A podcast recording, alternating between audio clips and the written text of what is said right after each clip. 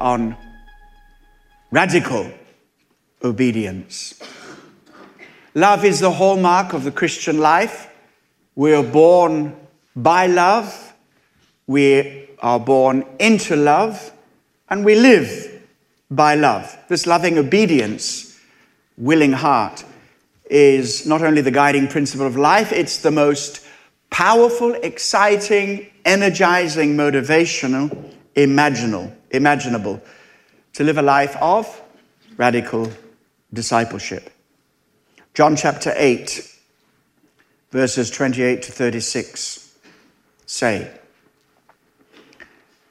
Then Jesus said to them, When you lift up the Son of Man, then you will know that I am He, and that I do nothing of myself. But as my Father taught me, I speak these things. He who sent me is with me. The Father has not left me alone for I always do the things that please him. As he spoke these words, many believed in him. Then Jesus said to the Jews who believed him, If you abide in my word, you are my disciples indeed, and you shall know the truth, and the truth shall make you free. They answered him, We are Abraham's descendants. We have never been in bondage to anyone. How can you say you will be made free? Jesus answered them, Most assuredly I say to you, whoever commits sin is a slave of sin, and a slave does not abide in the house forever, but a son abides forever. Therefore, if the Son makes you free, you shall be free indeed. In the 1980s, um, when Lewis was the senior pastor, we had very few members of staff, and the responsibility of a breakthrough ministry and a growth ministry was on the shoulders of few of us. We would start work at 7 a.m., beating the traffic on the way in, arriving for 6 to have devotions and time together, and work many nights of the week until 10 p.m., and then make the long journey home. Nobody said, ah, all right. No, it's okay. It's okay. So you, you, you will know that it's very easy to get maximized on meeting. I mean, you know, have an over, over, over abundance of meetings. As if Jesus said, I've come to give you meetings and meetings in abundance. One Friday night, I received a telephone call from Wynne Lewis. Wynne Lewis was wonderful to work for. He had a great sense of fun. He was an art disciplinarian um, and, you know, you had, to, you had to make sure you lined up. Of course, my leadership has been very much more gracious and loving, and yeah, yeah, yeah, yeah, yeah. yeah. Anyway, uh, Friday evening, early Friday evening, telephone call from Wynne. Colin, there's a meeting at Kensington Temple tonight. He was Welsh, just in case you didn't get the accent. I said, Yes. He said, Are you going? I said, No, I hadn't planned to go. Oh, oh, oh. Now, he didn't say, You must go. Didn't even ask me to go. And it was not exactly a KT Central service meeting, it was one of the network churches that were using KT to hold one of their meetings, and there was somebody coming from overseas.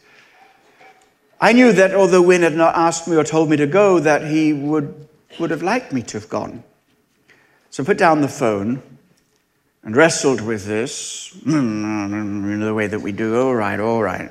So I decided to go because I knew that my boss wanted me to do it.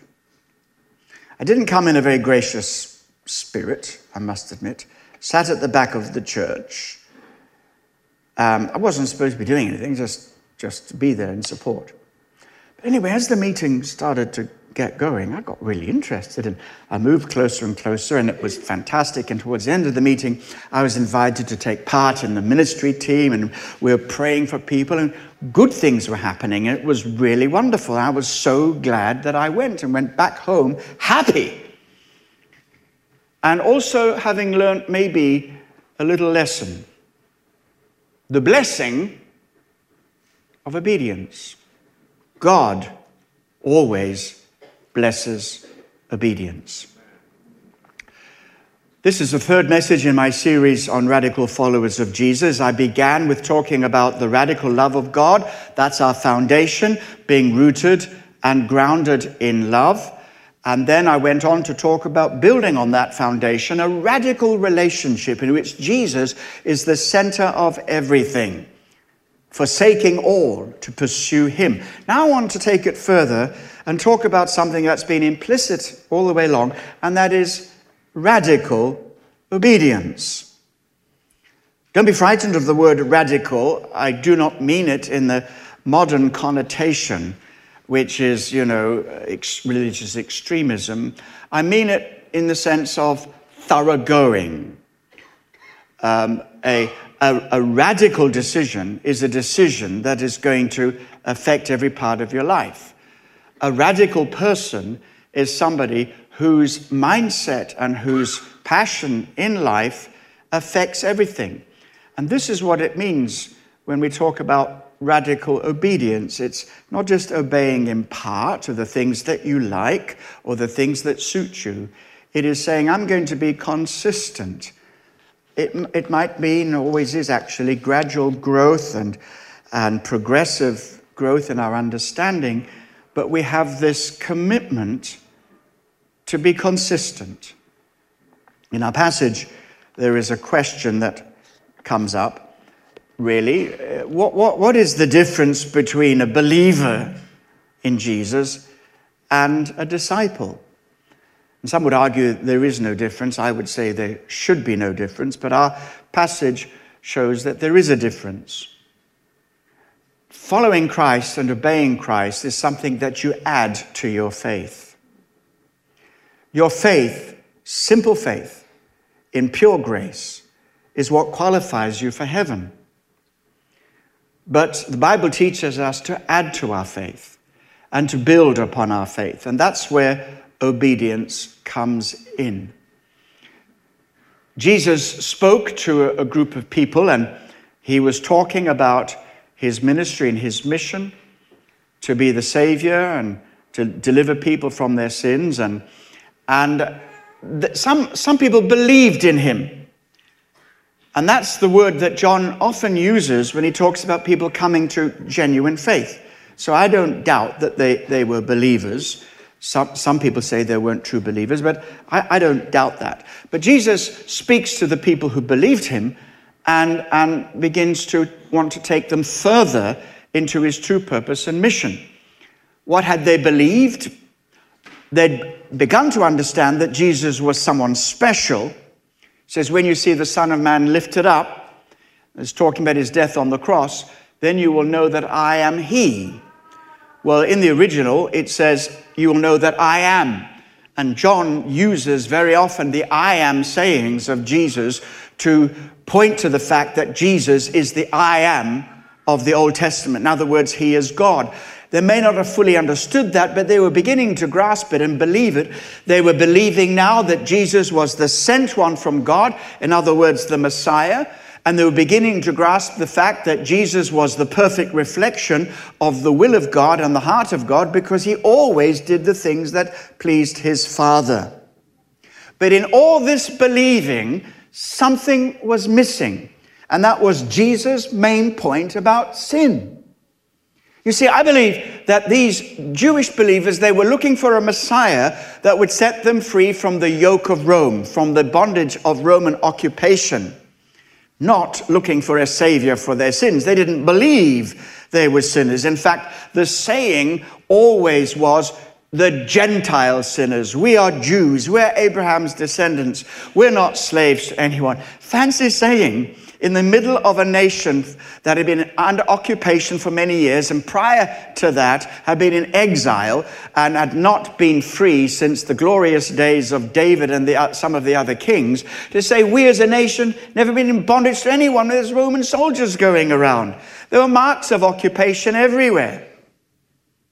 So they, had, they were really missing the point. So Jesus sets the record straight. And I believe he needs to set the record straight for us today. We're not living in the first century, we're living in the 21st century. And our culture may not be looking for a messianic figure that will emancipate us from occupation, although maybe some Brexiteers might be thinking along those lines. No, we, our emancipation is from a life that robs us of the good life. So we want a savior to bring us into the good life, and we're prepared to go a certain distance to doing what is required, so long as he ensures that we'll have the good life, the happy life, and often that's defined around our own personal wants, needs, and preferences. So we really want to remain Lord of our lives, but have Jesus' benefits as well. Jesus sets the record straight, and he speaks to these people directly, and he says, If you abide in my word, then you are my disciples indeed. Speaking to us today. Obedience. It begins with his commitment to abide in his word and for his word to abide in me. The word is abide, remain, dwell, and I like it. It's a homely picture. The word picture that is built up here is that we are at home in the will of God. It's, it's who we are. It relates to what God has worked on the inside of us, which is total transformation, not moral reparation. It's about obeying Him from our hearts in our private lives, not just how we behave in public. And so Jesus says, abide there, live there, hold on to this, do it. And, and let's take this message home. We are at home with the will of God. Where it's our home. It's where we dwell. Jesus said, I always do the things that please my Father. That is our birthright. That is our new nature. And it is also a response to his love. It's not that we have to behave in a certain way, then God will accept us. No, He's already accepted us. And because He's accepted us, it is our reasonable, logical delight to obey Him because we love Him. Can I have a strong amen from a loving congregation today? and therefore it's a willing obedience. So he says, Abide in my word, continue in it. And that's something that we must hold forth in our conscience and consciousness as a deliberate, intentional way of our lives. And I'm inviting you today to address whatever area of obedience you may be struggling with. Now, I know from my personal experience there are whole shafts of the will of God that I don't struggle with. There are many, many things that Jesus asks me to do that I delight in doing. There's no direct command, but of course it's implicit throughout the Bible, to give ourselves to this book. I find it delightful. I have to find different methods because, you know, when you go, go on and on and on as I do uh, and read, read um, the Bible, you've got to find new tricks and devices that it becomes fresh to you, right? But it's a delight. It's a delight. Worship me, God says. It's a delight, especially when Simon takes hold of that microphone and is the first pastor in many years who has a tuneful voice. Wynne Lewis and I did, took a funeral together, he couldn't sing, I couldn't sing. He played the piano, there were no musicians. He played and I sang. And I want to tell you, the atmosphere in that funeral. Well, anyway, well, we did our best. But there are other aspects of the will of God that I struggle with. It's almost as with as if God has said, find out what Colin likes doing and then ban it. Have you ever felt like that? And that's a bit of satanic thinking. That's the old snake speaking. In fact, God invites us not to be conformed to this world, but to be transformed by the renewing of our mind. And he says, prove this. Prove, prove to yourself and to others that my will is good, perfect, and acceptable. The very thing that Adam and Eve were reaching for in the garden through sin, and that's the story of sin, that's the anatomy of sin. It promises us everything, delivers nothing but bondage. And when we pursue God and His righteousness, we find it pleasing. And it's the most pleasing thing to please the one you love. In fact, when you are pleasing the one you love, you can get confused because you are also pleasing yourself. You get the delight in all of that. So, no, no, no. Uh, when, we, when we tackle a- any area of disobedience, he says, You shall know the truth, and the truth shall set you free. First of all, this is a truth of design. God made us, and He is the maker and has given us the maker's manual. And uh, we need to learn to read the manual. Now, my wife is better at reading manuals than I am because I am a man and I don't need instruction. I will get in and try every knob rather than looking at the car manual and see, oh, here is the starting motor. But we must get over that and, and find these are love letters. By the way, it's not just a manual for life and living. Why we don't read computer manuals, um, software manuals, uh, motor car manuals is because they are boring. Yes? But we don't just come to this book because it is a manual.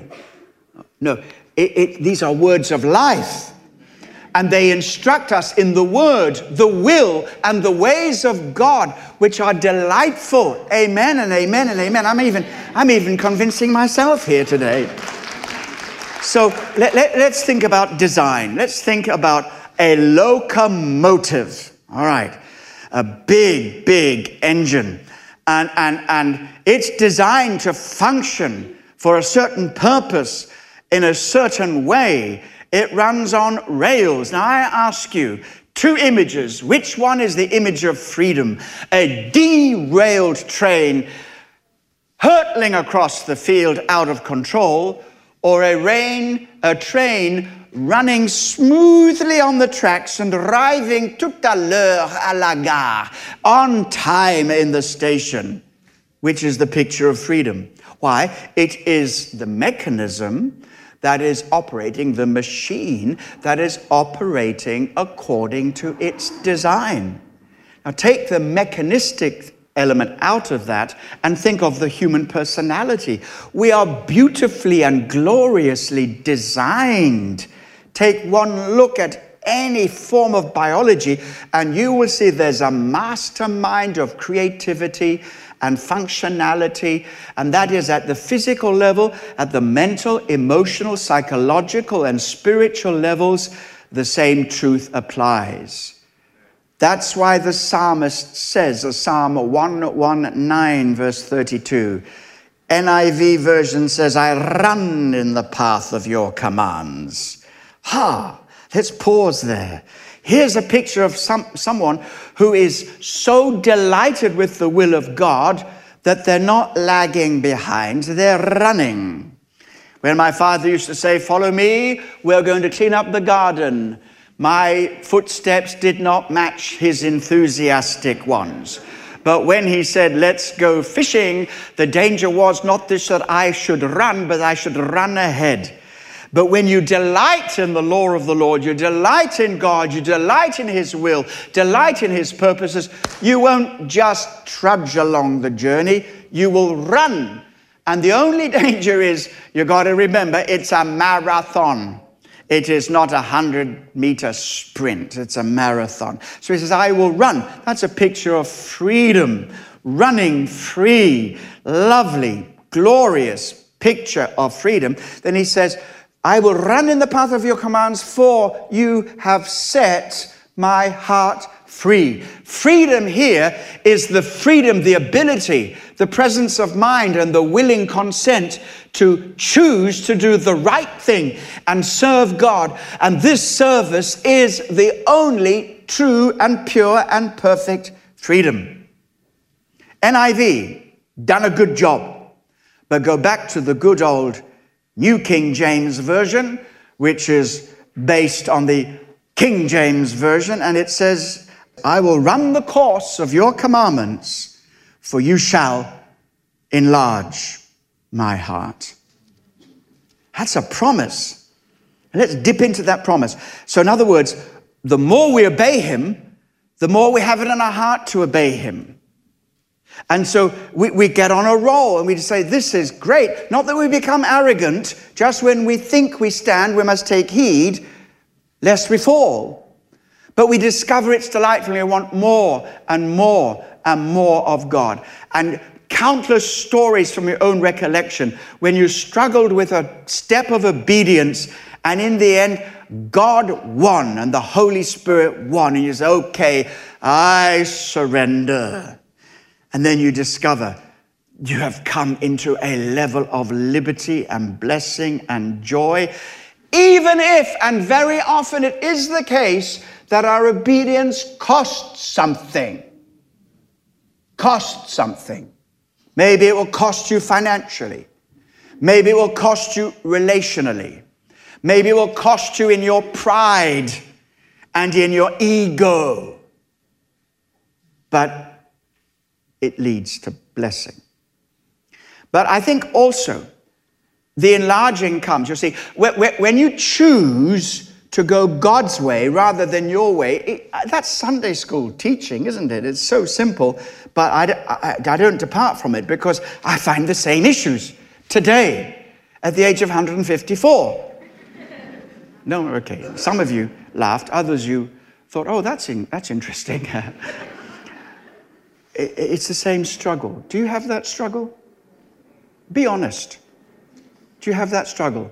Because you see, it's the flesh that wants it. Please me, please me, please me.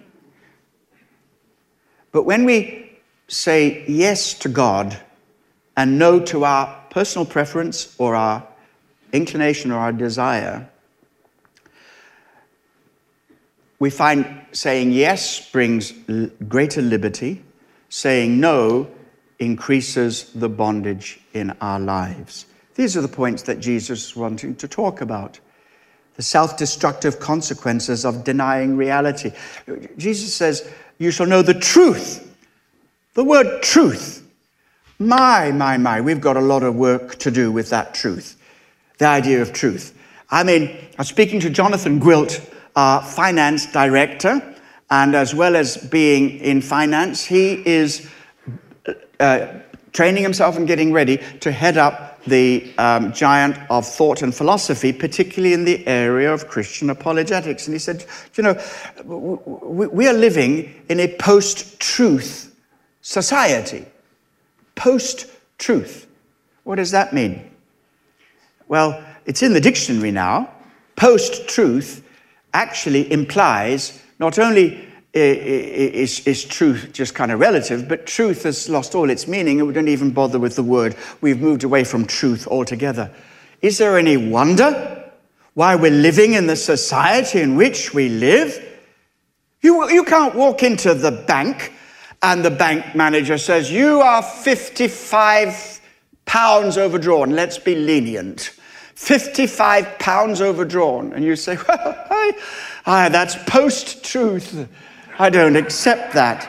Don't talk to me about truth. Or, or you, you stand up in court and saying, I declare, I, I, I swear to speak the whole post truth, nothing but the post truth. And what, what is that? You know, in certain domains, Common sense prevails. But in the area of moral decisions, in the area of opinions concerning great issues, oh, it's all up to you, and there's no such thing as truth. In fact, don't even talk about it. We're living in post truth. One understanding of truth is absolute objective standard. Another understanding of it is absolute objective reality. Let's go with that. Okay, reality. That's how things are. And that reality is God's reality. Don't talk about your reality. How about God's reality? God's reality is the reality. And if you separate yourself from God's reality and live in your own reality, which actually is unreality, you are on a hiding to nothing. You have chosen the path that will ultimately lead to destruction. For when reality fully manifests itself, there is nowhere else to stand. That there is the Christian understanding of hell, eternal suffering, and judgment. Don't, don't go there.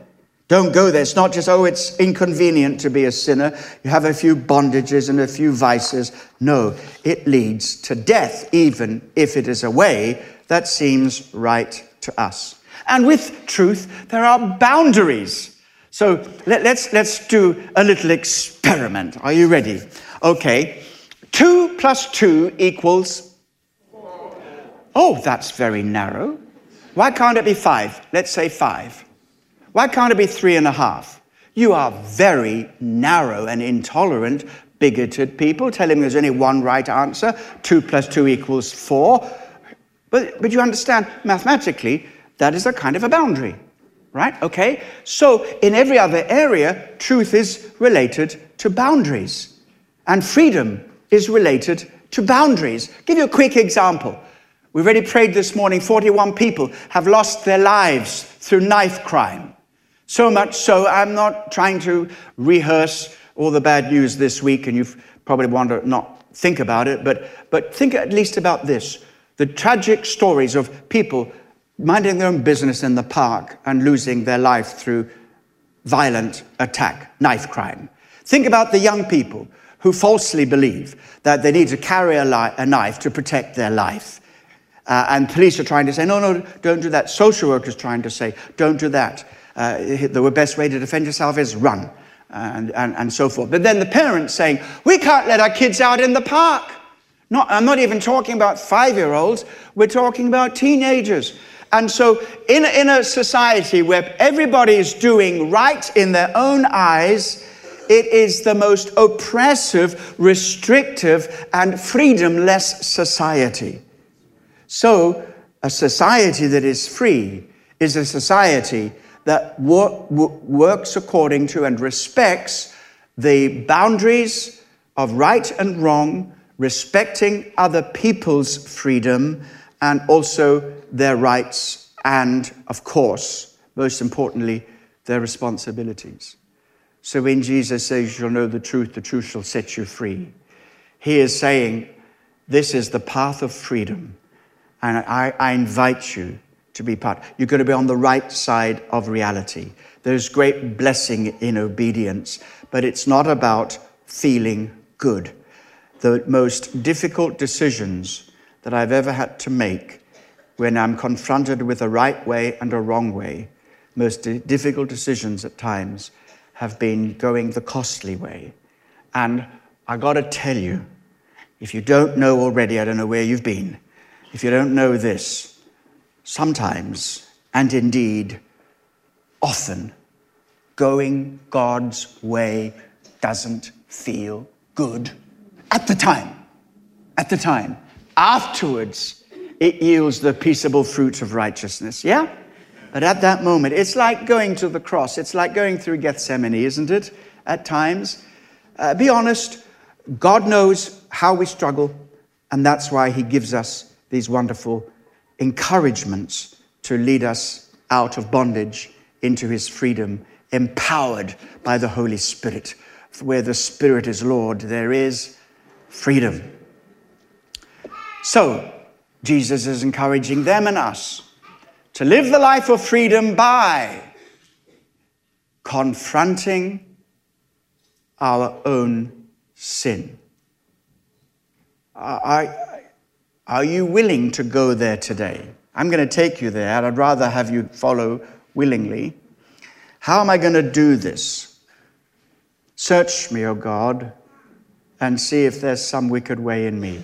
That's a prayer. It's not muckraking in the negative, fleshly life and saying, oh, you know, navel gazing and looking at all the rubbish within. Best way to confront sin is to turn from it by, by focusing on Jesus.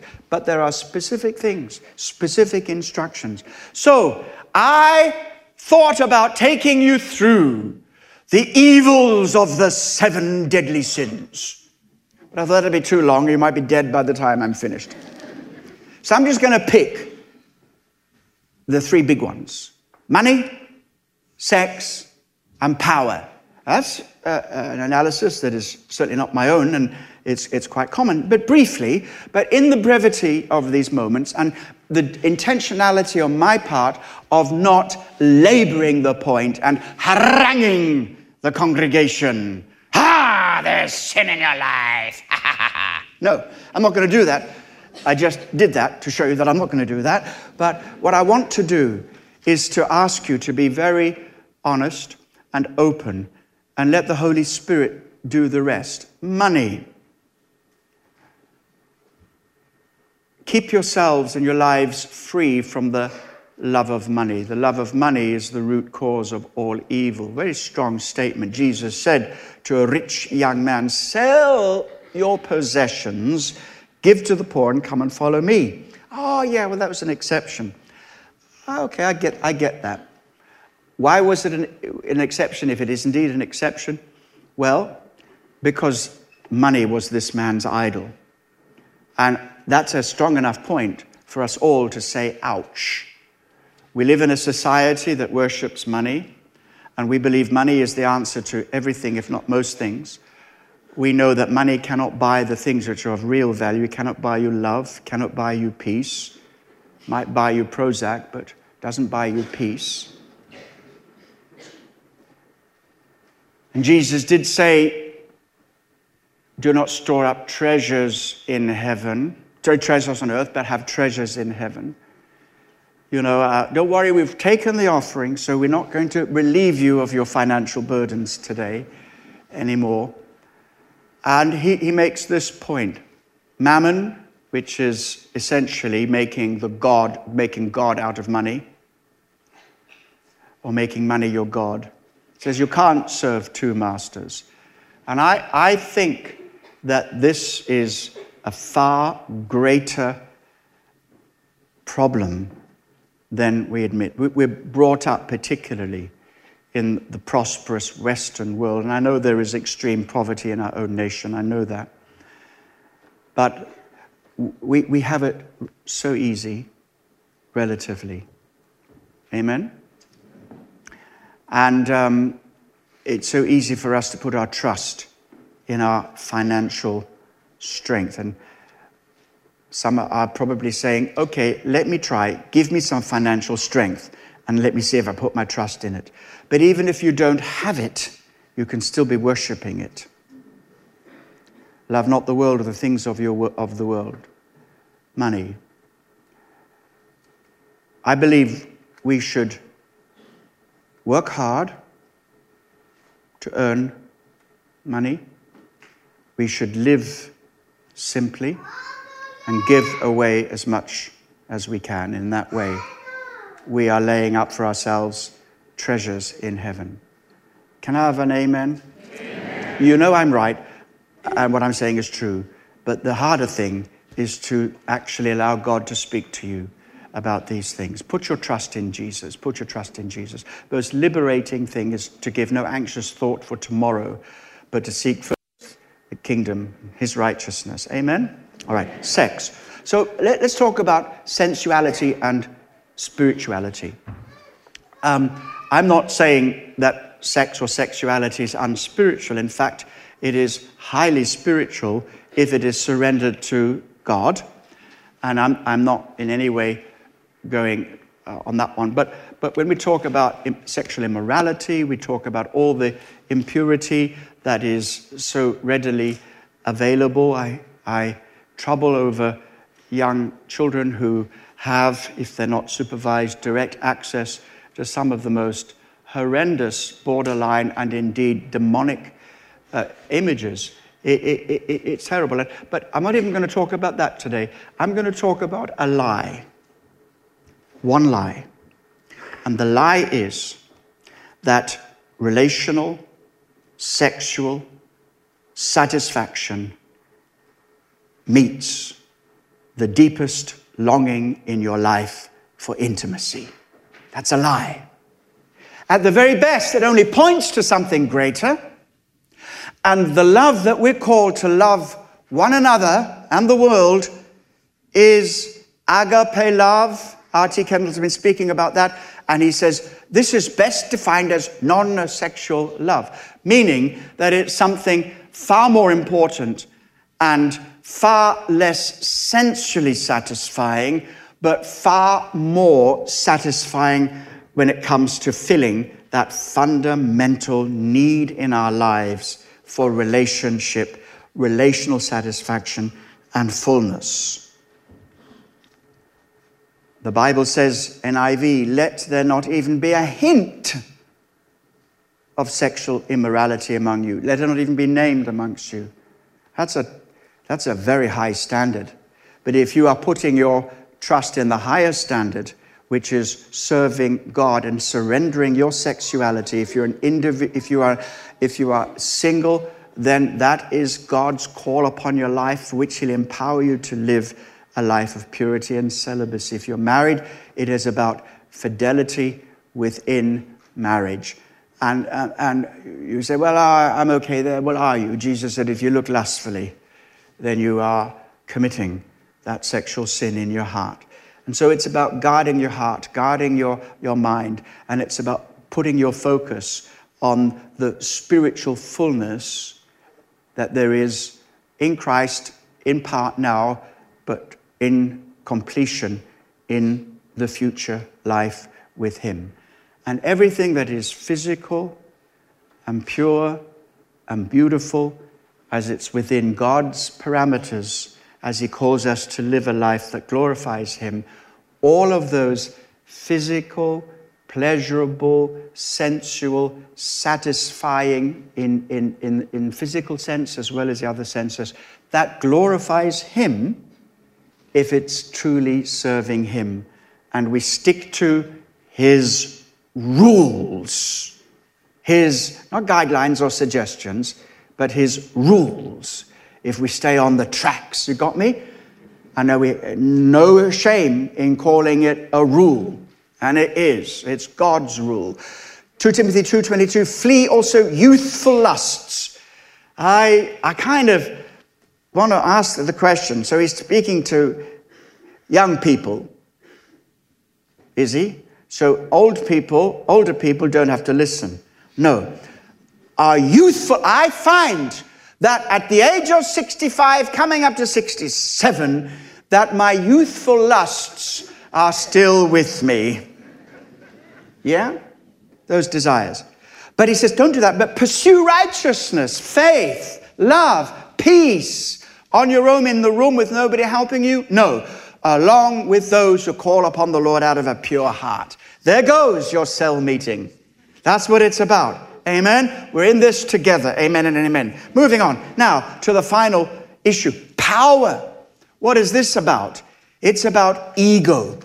Trying to you massage your ego by forcing other people to conform with your thoughts, your will, and, and it's, it's forceful. It can be by domination, it can be by manipulation, um, doing it because you can. That is a very scary thought. When, when you watch anybody with power, whether it's a civil servant, I, I went to a, to a um, park, a local park, years ago, and there was a man with a cap standing at the entrance, and I wanted some information, and I was, was not alone. And he said, Go to the other counter. So I went to the other counter. this is true. He went from one place to the other place, put another hat on, says, Now, I can ask you. I thought to myself, I mean, Esther Rantzen would say that's a Jobsworth award. I thought to myself, what is that? It was amusing and comical, but it was just a little abuse of power. He had the opportunity to make us line up somewhere else because we were standing technically at the wrong part of the counter. Maher-shalal-hash-baz. That's one of Isaiah's children, and you can look it up for yourself. God help us. But it's the same in us. You know, when you have an opportunity, you have a little bit of power, and you feel good, you can wield that little bit of power. Uh, oh, God help us. There is a power broker in every single one of us, be it pride, be it arrogance, but most of all, it's just plain old ego. Oh, yeah, yeah, yeah, yeah, yeah. Crucify Hugo, ego. Amen. I want, to, I want, to, emphasize this point. It's a tragic, dramatic story, and it is to, to, to do with the activity of a psychopath. But I, I wanted to draw the similarity. I'm not suggesting that our little power struggles are of the same category, or they're in the same category, not of the same degree.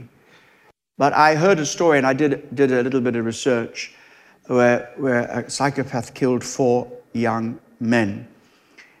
Um, and he found these men on an LBGTQ social media dating site. And, and the fact that people from that community were victims only serves to add to the pathos and tragedy of this story. Anyway, however he did it, he enticed these four young men in succession and killed them cruelly and brutally. When he's brought to justice, his sentence was about to be passed, he, the judge asked him, Why did you do this? And his reply was, Because I could. Now, understand that, and I, I understand it. we this is psychopath.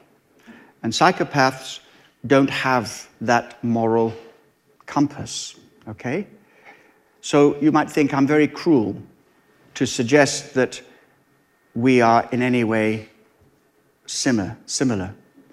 But bear with me because I think every time we do something which is negative or hurtful or self assertive at the expense of other people to promote our own ego, we have the power and we're doing it because we can.